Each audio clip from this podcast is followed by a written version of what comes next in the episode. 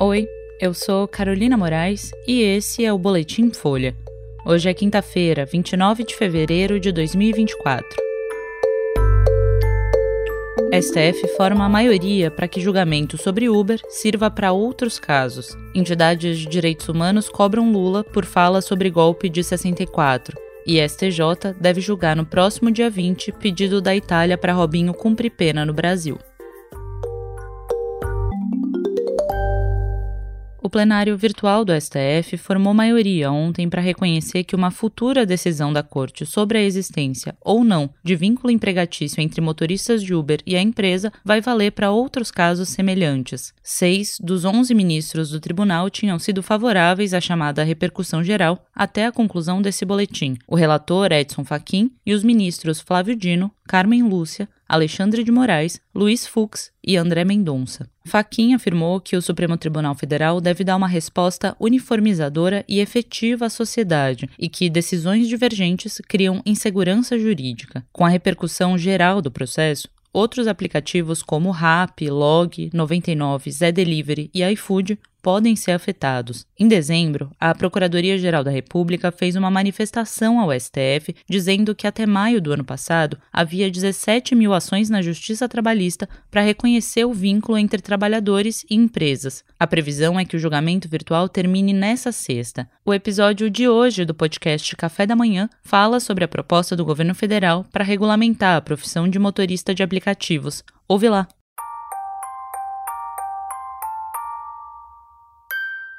Entidades de direitos humanos e da sociedade civil reagiram a uma declaração do presidente Lula, que disse não querer remoer o passado sobre o golpe militar de 1964.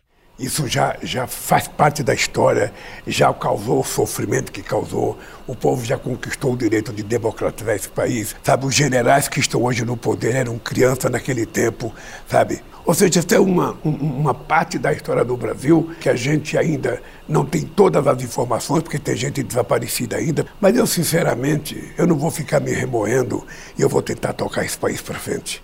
A fala do presidente em entrevista à Rede TV foi ao ar na noite de terça. Em nota divulgada ontem, mais de 150 entidades defenderam que falar sobre o golpe não é remoer o passado, mas sim discutir o futuro. Entre os integrantes do grupo estão a Associação Brasileira de Imprensa e o Instituto Vladimir Herzog. As organizações dizem que não vão aceitar que mais uma vez os governos negociem ou abdiquem dos direitos das vítimas para poder contemporizar com os militares. O texto ainda cobra Lula pela instalação da Comissão de Mortos e Desaparecidos, promessa ainda não cumprida no atual mandato. O Supremo Tribunal de Justiça deve julgar no próximo dia 20 o pedido do governo italiano para o ex-jogador de futebol Robinho cumprir pena no Brasil. O processo vai ser analisado pela Corte Especial do STJ, que reúne os 15 ministros mais antigos do tribunal. Robinho foi condenado na Itália por estupro coletivo, com uma pena de nove anos de prisão, mas está em liberdade no Brasil. A legislação do país impede a extradição de brasileiros natos. A primeira condenação aconteceu em 2017 e as tentativas de recorrer terminaram em 2022. Em novembro do ano passado, o Ministério Público Federal defendeu o pedido feito pelo Tribunal de Milão para homologar a sentença contra o Robinho. O STJ ainda não se posicionou sobre o mérito da questão, ou seja, se o ex-jogador deve ou não ser preso. O tribunal só negou os recursos da defesa sobre possíveis irregularidades no procedimento italiano. Segundo a investigação na Itália, o atleta e outros cinco brasileiros praticaram violência sexual de grupo contra uma mulher de origem albanesa numa boate de Milão em 2013. Robinho sempre negou ter cometido o crime. Esse foi o Boletim Folha, que é publicado de segunda a sexta, duas vezes por dia, de manhã cedinho e no final da tarde. A produção é de Daniel Castro e Laila Moalen e a edição do Rafael Conkle.